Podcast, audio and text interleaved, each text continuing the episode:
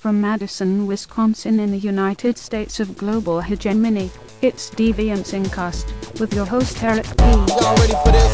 so powerful. Sound that not only pounds but cleans your ears. Few heart-stopping seconds of anxiety.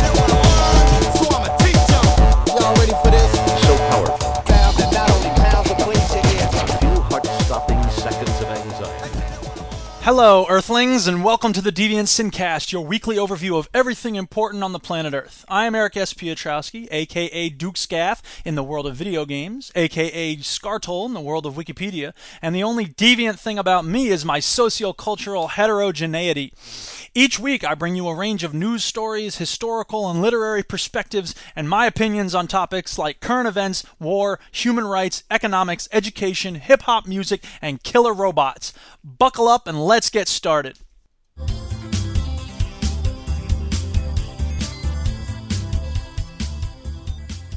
I actually want to start this week with some opening thoughts about the nature of the dialectic.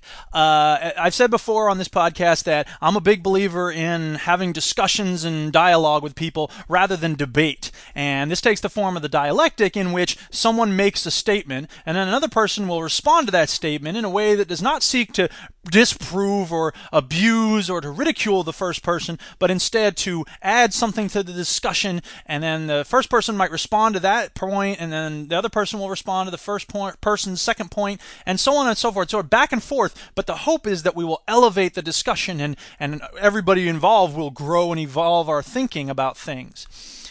But what I realized is when you are arguing with someone and you say you're wrong, if you put it like that, you are wrong. Uh, you've made a big mistake because what you have done is you have forced the other person to identify themselves with their opinion. They fuse themselves with that opinion, and because of the words that you have chosen, it becomes more unlikely that the other person will consider things from any other perspective. This is not what we want. We don't want to browbeat people into accepting our point of view just because they feel ashamed or stupid for believing the other thing. Instead, here's the thing if you were to say that perspective is wrong, or I disagree with what you're saying, or that point of view is misguided because then we give the person an out. We help them move away from the erroneous point to which they were temporarily attached. And we give them the opportunity to say, hey, I'm going to cast off this erroneous point of view and I'm going to try to find a better way to think about this particular thing or that thing.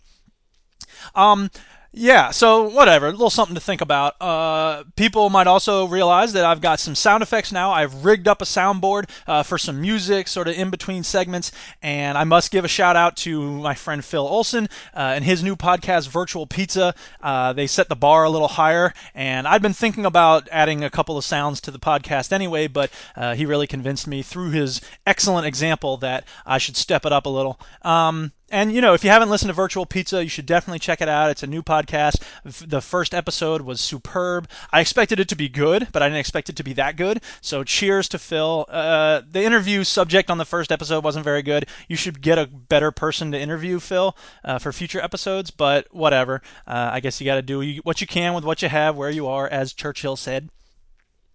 Um, yeah. So anyway, uh, yeah, Virtual Pizza. You should all go check it out. It's a really good show. Uh, I guess we should get started on some current events.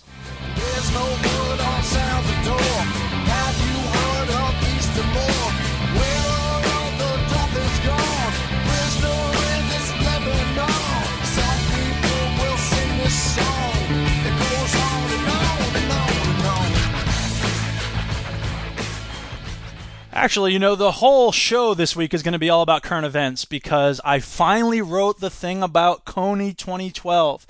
Um, and uh, the whole thing is up on the website fbesp.org slash synapse and you should check it out you should read it you should leave comments and let me know what you think uh, there are also a lot of links in this piece that uh, people should check out there's a video that people should watch and um, I, I know that people are busy, or for whatever reason, people might not read the article. So I thought I'd go ahead and present it here uh, in podcast form, so for your listening pleasure. So strap in, people. Here we go. Resisting oversimplification. Thoughts on Kony 2012.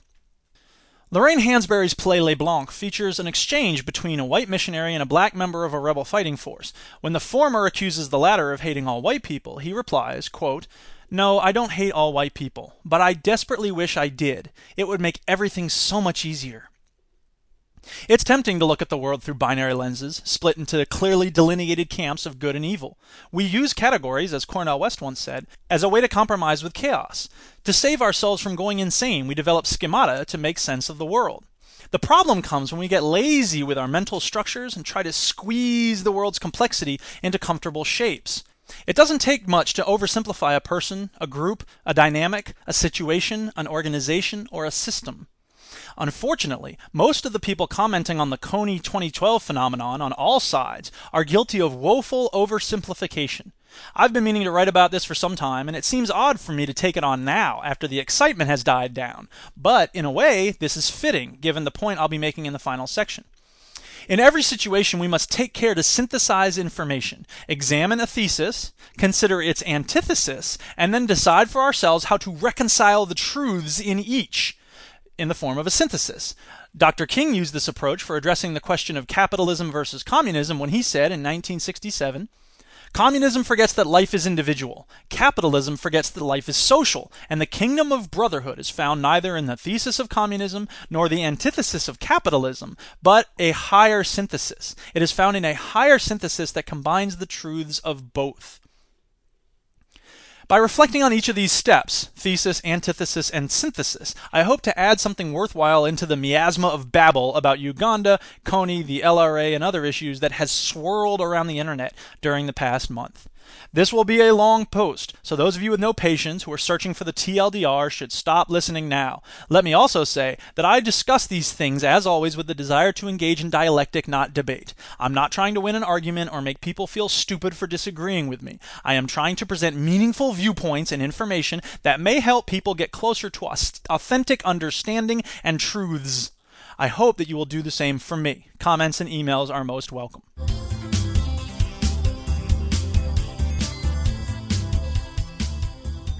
You've probably seen the video. If not, please watch it. If nothing else, it is a superb work of propaganda produced by the NGO Invisible Children. The director, Jason Russell, lays out the case against Joseph Kony, the leader of the Lord's Resistance Army, which has carried out massive crimes against humanity in Uganda and elsewhere for the past 15 years. Along the way, Russell discusses the difficulty of getting people in the U.S., especially politicians in Washington, to care about what's happening in Uganda and other African nations.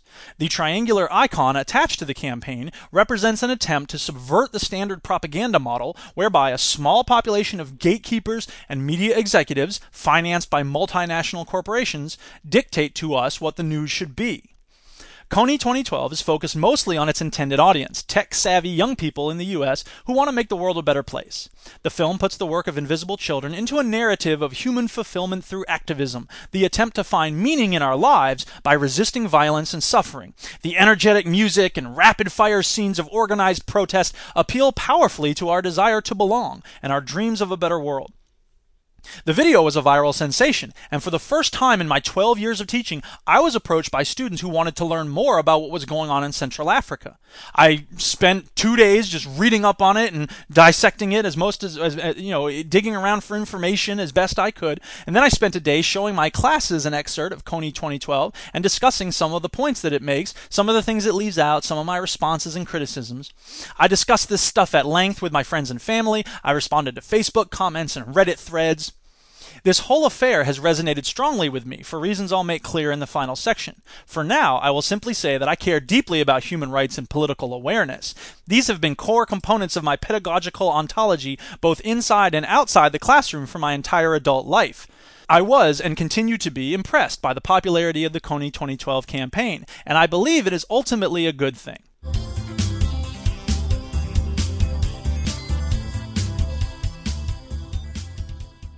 Antithesis The Backlash Part 1. The sudden ubiquity of the video brought with it a speedy critical response, ranging from the sensible to the cynical. One of the most popular reactions was an acerbic dismissal from the Daily What, in which the anonymous author refers to Kony 2012 as, quote, the latest fauxtivist fad and, quote, well engineered emotional blackmail whose main purpose is, quote, to line the pockets of the three people in charge of the organization. Another widely shared response, published by Al Jazeera and others, was called Dangerous Ignorance The Hysteria of Kony 2012 by Professor Adam Branch, Senior Research Fellow at the Makerere Institute of Social Research in Uganda. Writing from the capital city of Kampala, he starts by admitting that he hasn't seen the video, then runs through a list of complaints about invisible children. Quote, the warmongering, the narcissism, the commercialization, the reductive and one sided story they tell, their portrayal of Africans as helpless children in need of rescue by white Americans. Many of these responses contain important truths with which I agree. The Daily What, for instance, ends by saying, quote, There is no black and white in the world, and going about solving important problems like there is just serves to make all those equally troubling shades of gray invisible. End quote. This is one of the key points I emphasize to my students, and it's one of the biggest flaws in Kony 2012. The story is presented, after all, to a five year old child who definitively points to a single individual as the bad guy. Of course, Kony is number one on the most wanted list of the International Criminal Court, so few people would argue that he is a, a bad guy. Professor Branch's piece has even more important insight. He takes issue with Invisible Children's call for U.S. military action, something about which I'm always nervous. Kony 2012 celebrates Obama's deployment of 100 military advisors to Uganda in 2011 to provide technical and logistic assistance to the Uganda People's Defense Force. As I told my students, we should remember that U.S. involvement in Vietnam began with a few advisors and quickly became a nightmare, and the UPDF has itself been accused of human rights violations in the past. While I echo many of the sentiments in these responses, however, I am distressed by the vitriol with which the authors attack Russell and Invisible Children. George W. Bush and Joseph Stalin are guilty of warmongering. Refusing to buy gasoline for a day is fauxtivism, or slacktivism, or whatever you want to call it. Kony 2012 is a far cry from these accusations, and while I share some of the criticisms, it's not fair to fling such venom at Invisible Children. Just as Invisible Children is guilty of oversimplifying the LRA insurgency, many of those criticizing Kony 2012 are guilty of oversimplifying the video and its creators. It is an absurdity of the first order to demonize people you condemn for engaging in demonization and oversimplification. We must resist the urge, natural and comforting though it may be, to classify people into simple camps of good and bad, worthy and unworthy, smart and stupid. This demonization went to absurd places elsewhere on the web. Amidst the jaded clouds of cynicism on Reddit, for example, a popular image post suggests that Invisible Children is simply a pawn of U.S. military planners.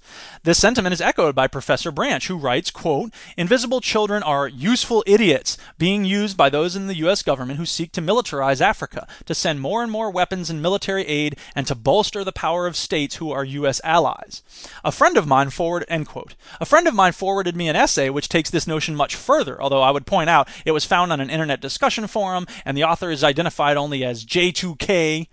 Refuting the model of activism in Kony 2012, this post suggests that IC is actually a perfect example of the propaganda model, making young activists do the bidding of the man quote, by creating this so called movement and making young people actually demand the U.S. government intervene in Africa, the masterminds behind this campaign would manage the impossible, reversing the propaganda model in order to make it emanate from the people. By doing so, the elite's agenda is not only accepted by the masses, it is perceived as a victory by them. This is more demonization flipped around to call the integrity of the filmmakers and anyone who wants to help stop the crimes of Kony and the LRA into question. I hate to say it, but it is possible to disagree with Invisible Children's policy recommendations without accusing them of genocidal imperialism. A quick aside the split between criticizing what people say and demonizing who they are is brilliantly dissected by Jay Smooth, a vlogger at Ill Doctrine. His video is so excellent, I will play it here for those of you who haven't ever seen or heard it. Please take a couple of minutes now and watch it. I should say I need to give a hat tip to Colleen Butler, who first showed me this. So here you go, Jay Smooth talking about who you are and what you said.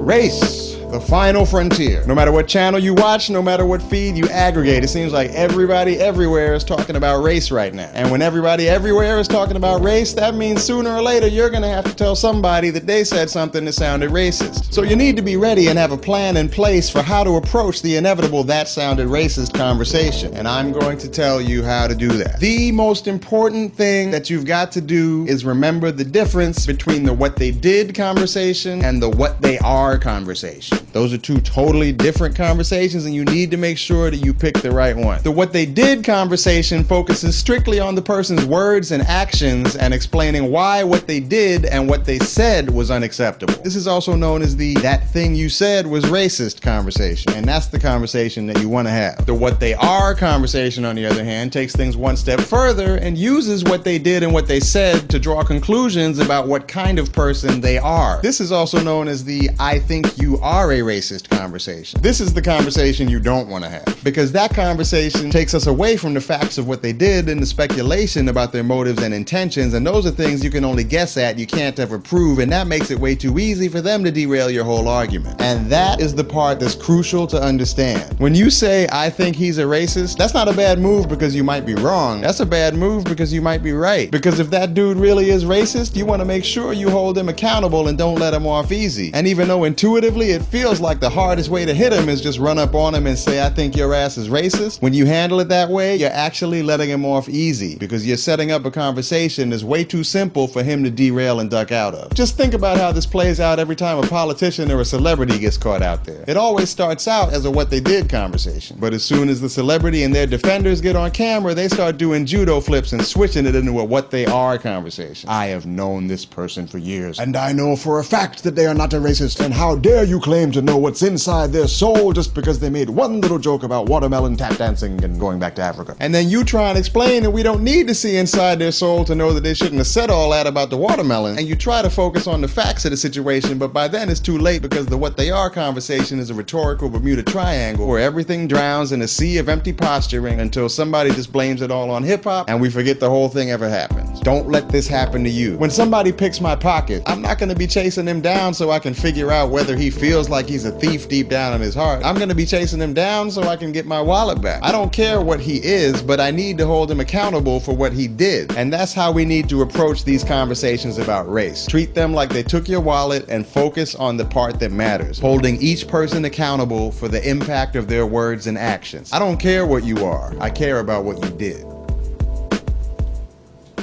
Okay, back to our feature presentation. My, my biggest problem with all the cynical backlash is that it leads to a bitter paralysis drained of hope. If young people become interested in a worthy cause, and ending the suffering of child soldiers, not to mention killing, rape, mutilation, war, we would all agree, I hope, is certainly a worthy cause, only to be viciously ridiculed and scorned in ways that are more personal than policy based, they will naturally recede into a cocoon of passivity, and that, without question, is right where the man wants them. Let me expand on this point for a moment, since it dovetails with my life's work as an educator. Every teacher will tell you that the biggest problem most kids have is not asking for help when they need it. This stems from a natural human desire to not look stupid. Alas, the only way we can ever become smarter is if we accept our ignorance and seek ways to eradicate it. Unfortunately, the nastiness enabled by the internet's anonymity and nurtured by our society's growing celebration of self destruction, as seen on countless so called reality shows, bum fight videos, degrading, supposedly adult media, torture porn movies, etc., etc., leads many people to put a very high priority on not looking stupid. Few other things matter more. When we're judged quickly and harshly for making mistakes or having incomplete information, we begin training ourselves to avoid situations where we might be judged. Eventually, you might just say, I'm not even going to bother commenting on anything or having an opinion or going public with my opinion because I don't want to look stupid if my information isn't completely right or uh, w- beyond reproach. This is especially true of teenagers who are most sensitive to social condemnation because of their age, swirling hormones, and rapidly expanding world. Considering how personal and unpleasant these criticisms have been, I'm not surprised that Jason Russell suffered a psychotic episode recently. Now, this is not to say we should walk around on eggshells or refrain from humorous hyperbole for fear of offending delicate teenagers. Quite the contrary. I wish to see the next generation of young activists become strong, tested in the icy fires of the struggle. But every soul needs to be nurtured, and we all have a responsibility to encourage the best in other people while we combat the worst.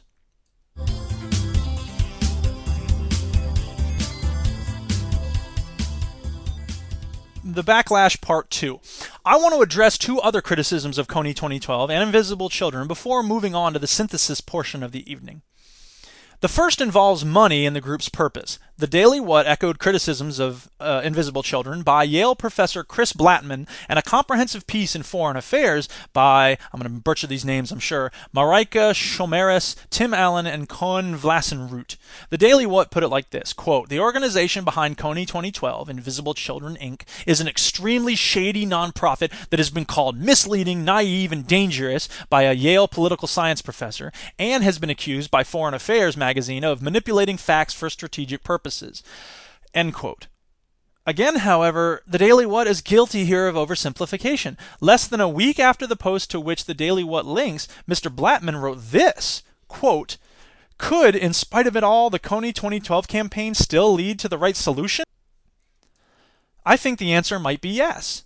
Suppose you believe, as I do, that capturing or killing Kony is the best of a bunch of bad options. And suppose you also believe, as I do, that to capture or kill the man, Central African governments will need advanced military, intelligence, and special forces support. This viral video, whatever its weaknesses, may get you closer to that objective than any other action I can think of. End quote. As for the article in Foreign Affairs, and I really must insist that you read it because it's very well written, the Daily What again clouds the issue. First of all, so far as I know, Foreign Affairs hasn't accused Invisible Children of anything. A publication can only be said to take a position when its editorial board publishes an opinion piece and articles from researchers do not qualify.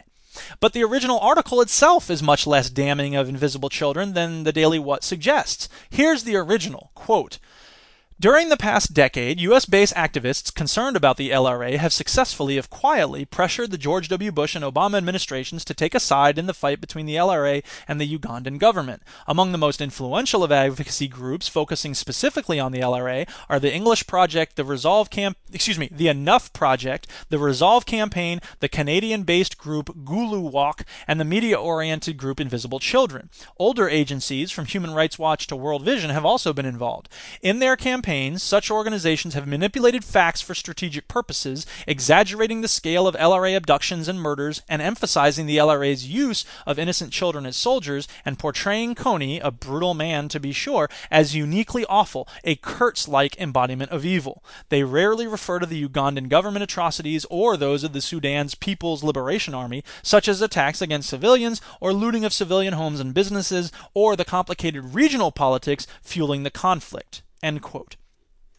Note that this charge is being leveled against a wide variety of organizations. Invisible Children may be guilty of such manipulation, but the Daily What is guilty of its own manipulation here.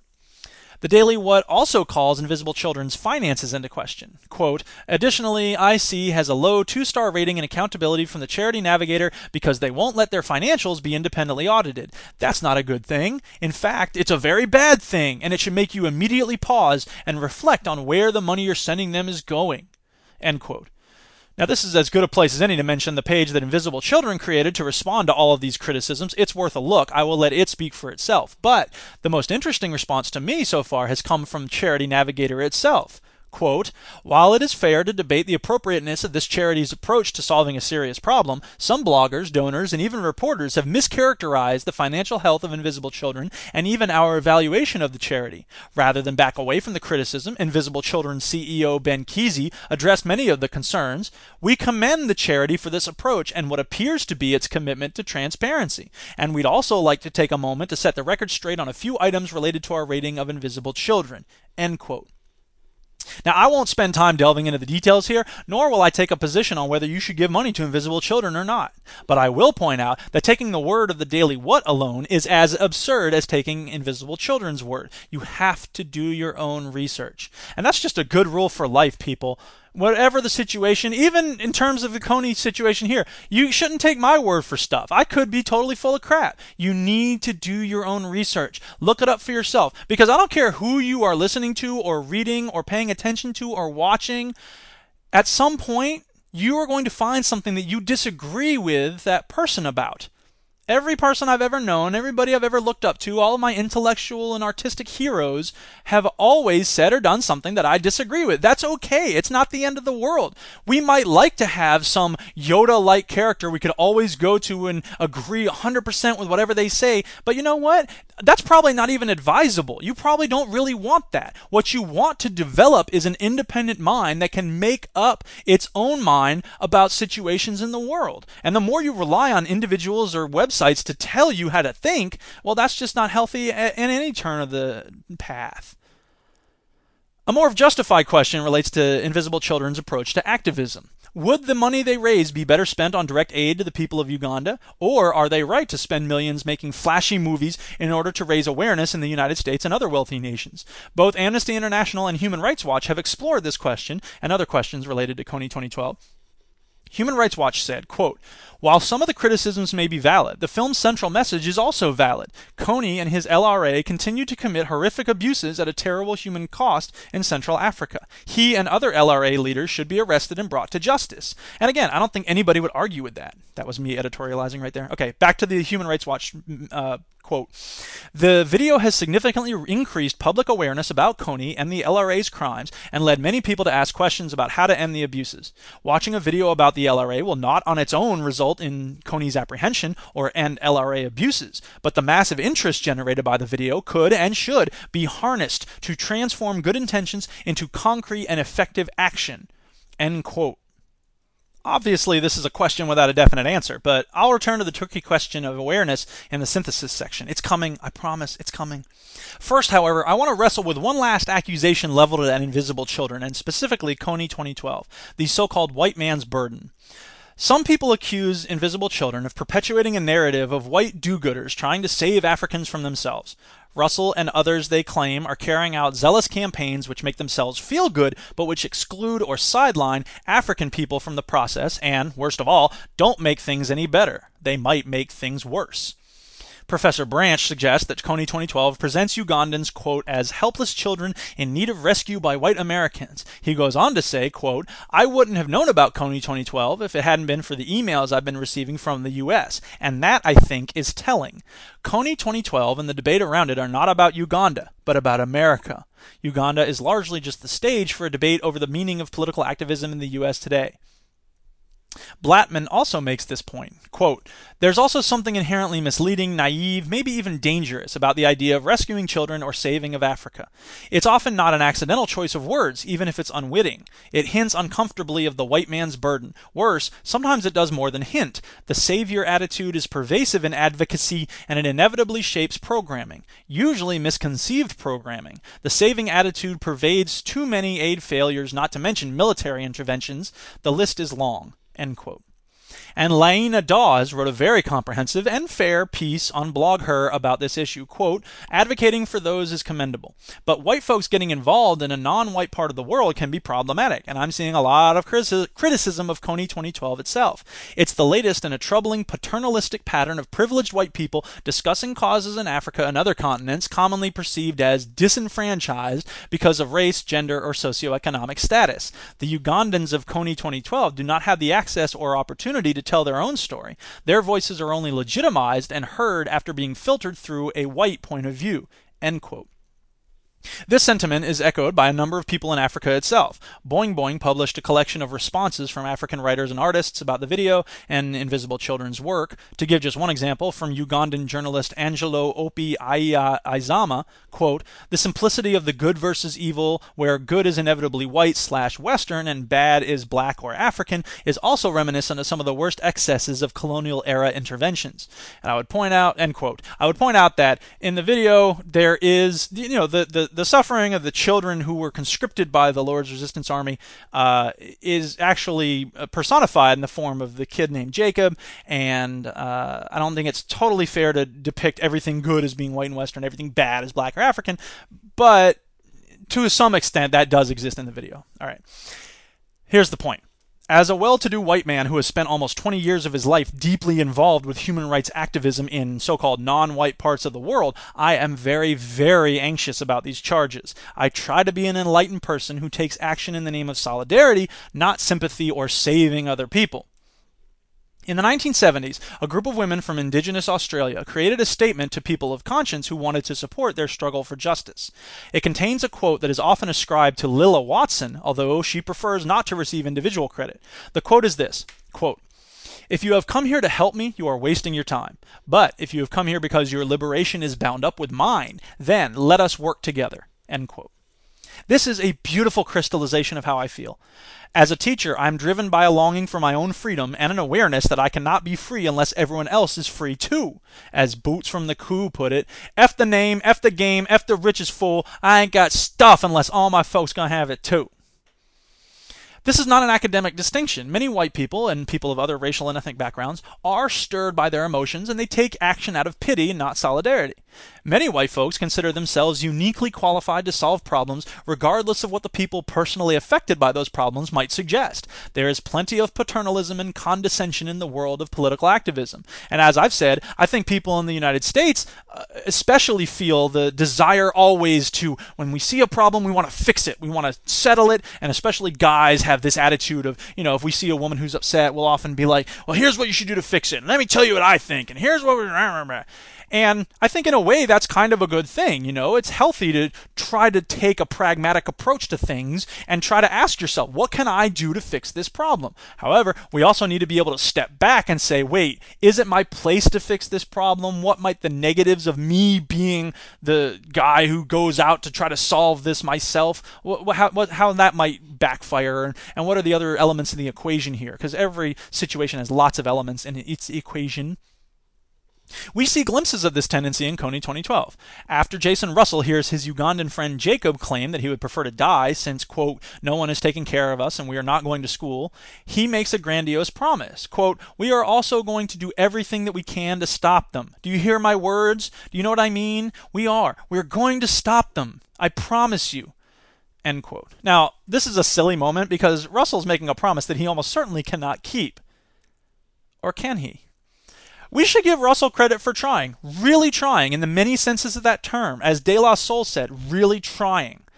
Who does that we refer to? We're going to stop him. I mean, who is he referring to there? Does he see himself as one individual or his three friends as Jacob's savior? Or does he want Jacob to be free? Does he want to work together with Jacob because Russell's freedom is bound up with Jacob's freedom?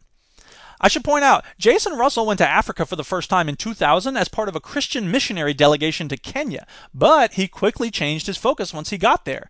Quote, I didn't feel like it was affecting people, Russell said. They didn't need faith. They needed malarial and HIV medicine and protection for their women and children, end quote. Now, we might take issue with Russell's possible view of himself and other white folks as the source of that protection, and there are justified questions to be asked about how IC goes about responding to the horrors of LRA atrocities and civilians dying in Africa.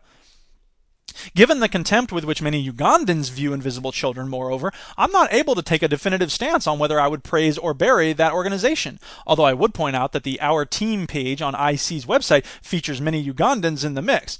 Whether they're integral parts of the organization is unclear, and you know, of course, we'd have to do more research to be able to say with any certainty, yes, this group is doing excellent and superb things in Uganda, or no, mostly it's just about raising awareness, and maybe the uh, people who started the organization are doing pretty well off of the profits that they make, their salaries, I should say. It's a nonprofit, but you know, whatever.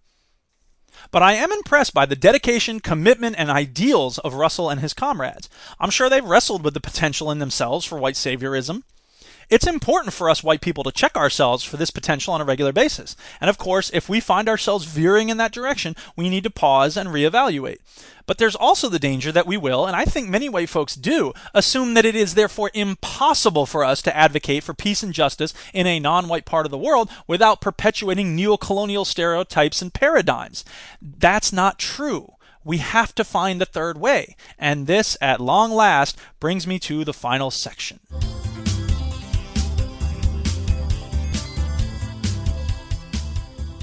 Synthesis The Long Distance Run.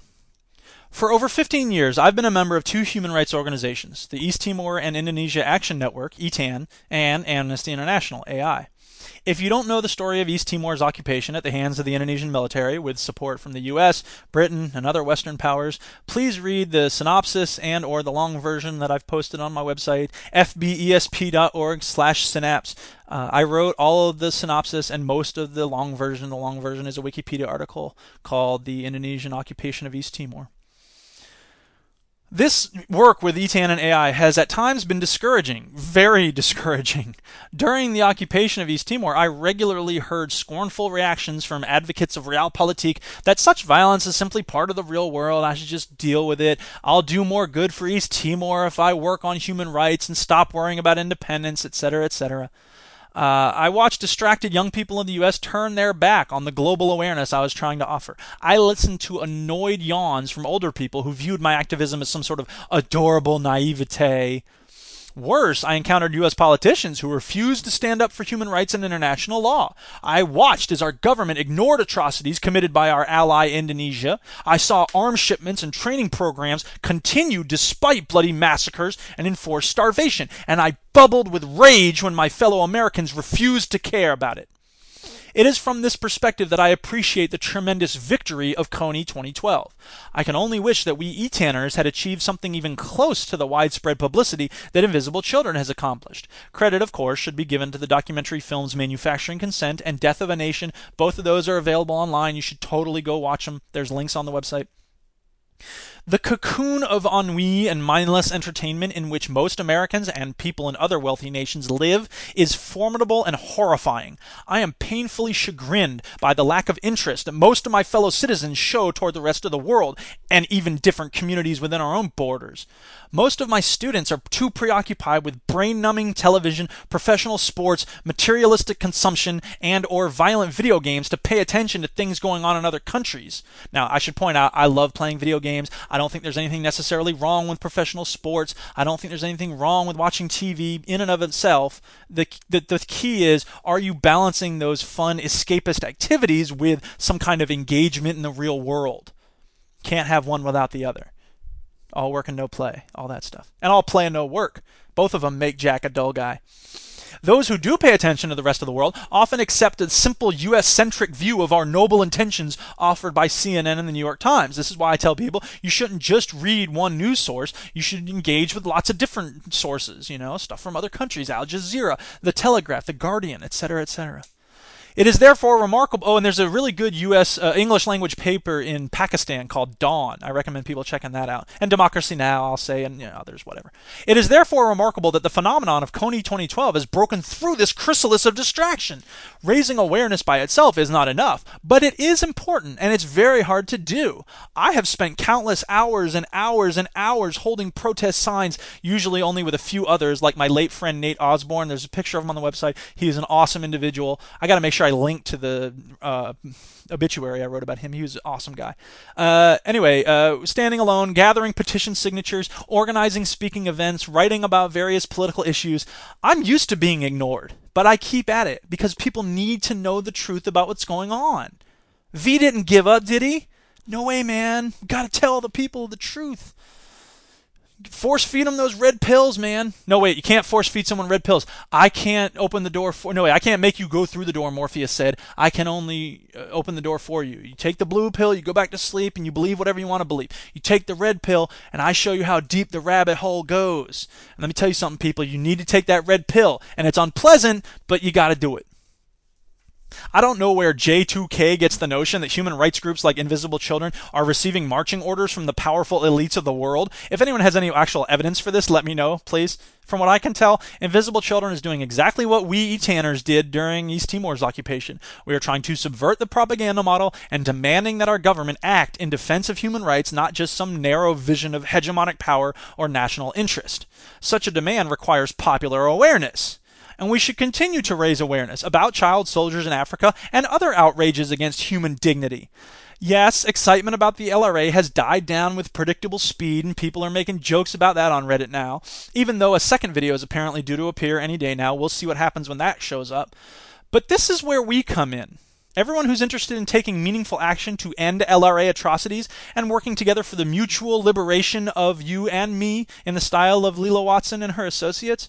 To paraphrase Thomas Paine, these are the times that try the souls of activists. The advocate of summer solidarity and sunshine struggle will at this moment shrink from the service of a better world. People, don't shrink. Whether you work with Invisible Children or some other organization, you must get involved in some meaningful way. The suffering that goes on around the world is needless, and we have the power to stop it. We can do things. I do not accept this view of the world that just says, oh, stuff's messed up, but you know what? The man's got everything on lockdown and we can't change nothing.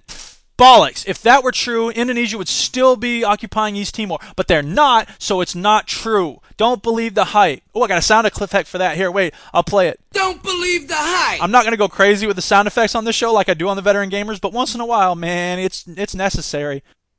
I have bitter contempt for those who ridicule those of us in the struggle who don't ever do a single meaningful thing for positive change.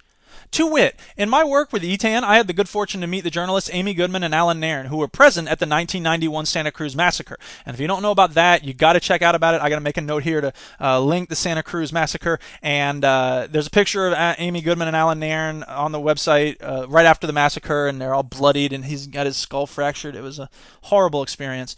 Anyway, uh, Miss Goodman has devoted her life to telling the stories of the East Timorese and other ignored people via her news program Democracy Now! And Allan Nairn has gone on to be one of the most important journalists of our time. They're both in- incredibly important journalists. Mr. Nairn told me something once which I shall never forget. He was told by an official in the Indonesian military that while holding a political prisoner, they will sometimes refrain from killing the young man or woman if they receive one letter from someone in another country. Think about that. One letter literally could save someone's life. The incredible power of writing letters, of course, is a core principle behind the work of Amnesty International, which provides simple but meaningful ways to take action for human rights. This year at Sun Prairie High School, where I teach, a group of students got together to form an Amnesty chapter of their own, and I was honored to sponsor it. Uh, they're writing letters and spreading the word about political prisoners and the Universal Declaration of Human Rights. I've been inspired by these young people, just as I have been inspired by my mother's lifetime of teaching, my brother's decades of labor activism, my wife's passionate commitment to feminist radio and peace work. We met through the East Timor Action Network, actually. The people of East Timor, and countless other men and women who devote themselves to a better, more peaceful, more just world. Kony 2012 exists at the confluence of consciousness and material activism, where I have lived most of my life. Neither one can stand alone as meaningful political citizenship, nor can they sustain an individual sense of self without enlightenment, positive self image, spiritual armor, and a good sense of humor. But in a world as broken as ours, we each have the responsibility to reject oversimplified binaries of all flavors, find an effective form of action, however we might define it, and get to work. In a 2004 piece entitled My Last Talk with Gary Webb, Richard Thieme wrote, and I'm people who listen to this podcast have heard this before, but I'm going to say it again. Quote, the passion for truth and justice is not a sprint. It is a long distance run that requires a different kind of training, a different degree of commitment. Our eye must be on a goal that we know we will never reach in our lifetimes. Faith is the name of believing in the transcendent, often despite all evidence to the contrary. And so I say to whosoever reads this with a willingness to join that long distance run, I will be right there with you. The struggle goes on.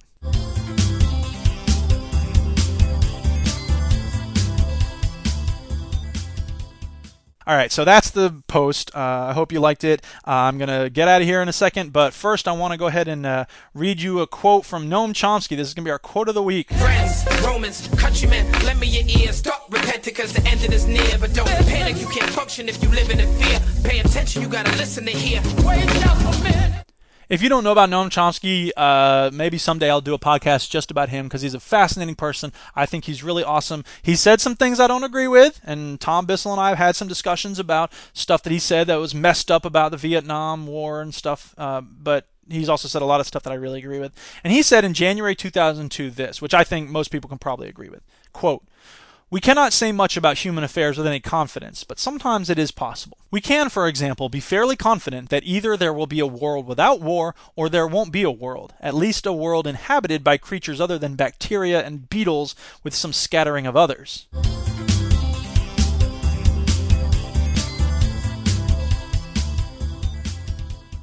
All right, that's the end of it, folks. Uh, Show notes and links to everything in this week's podcast are on my blog, Deviant Synapse, uh, fbesp.org slash synapse. My website is The Floating Brain of Eric S. Piotrowski, fbesp.org, with links to music and fiction and multimedia and lots of other stuff as well. Thank you for listening. Please get in touch with feedback or suggestions, esp at fbesp.org. I will stop talking now.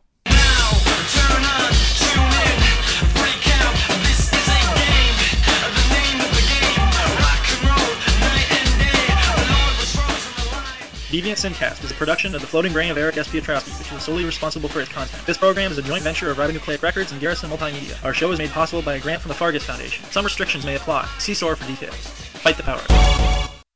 So powerful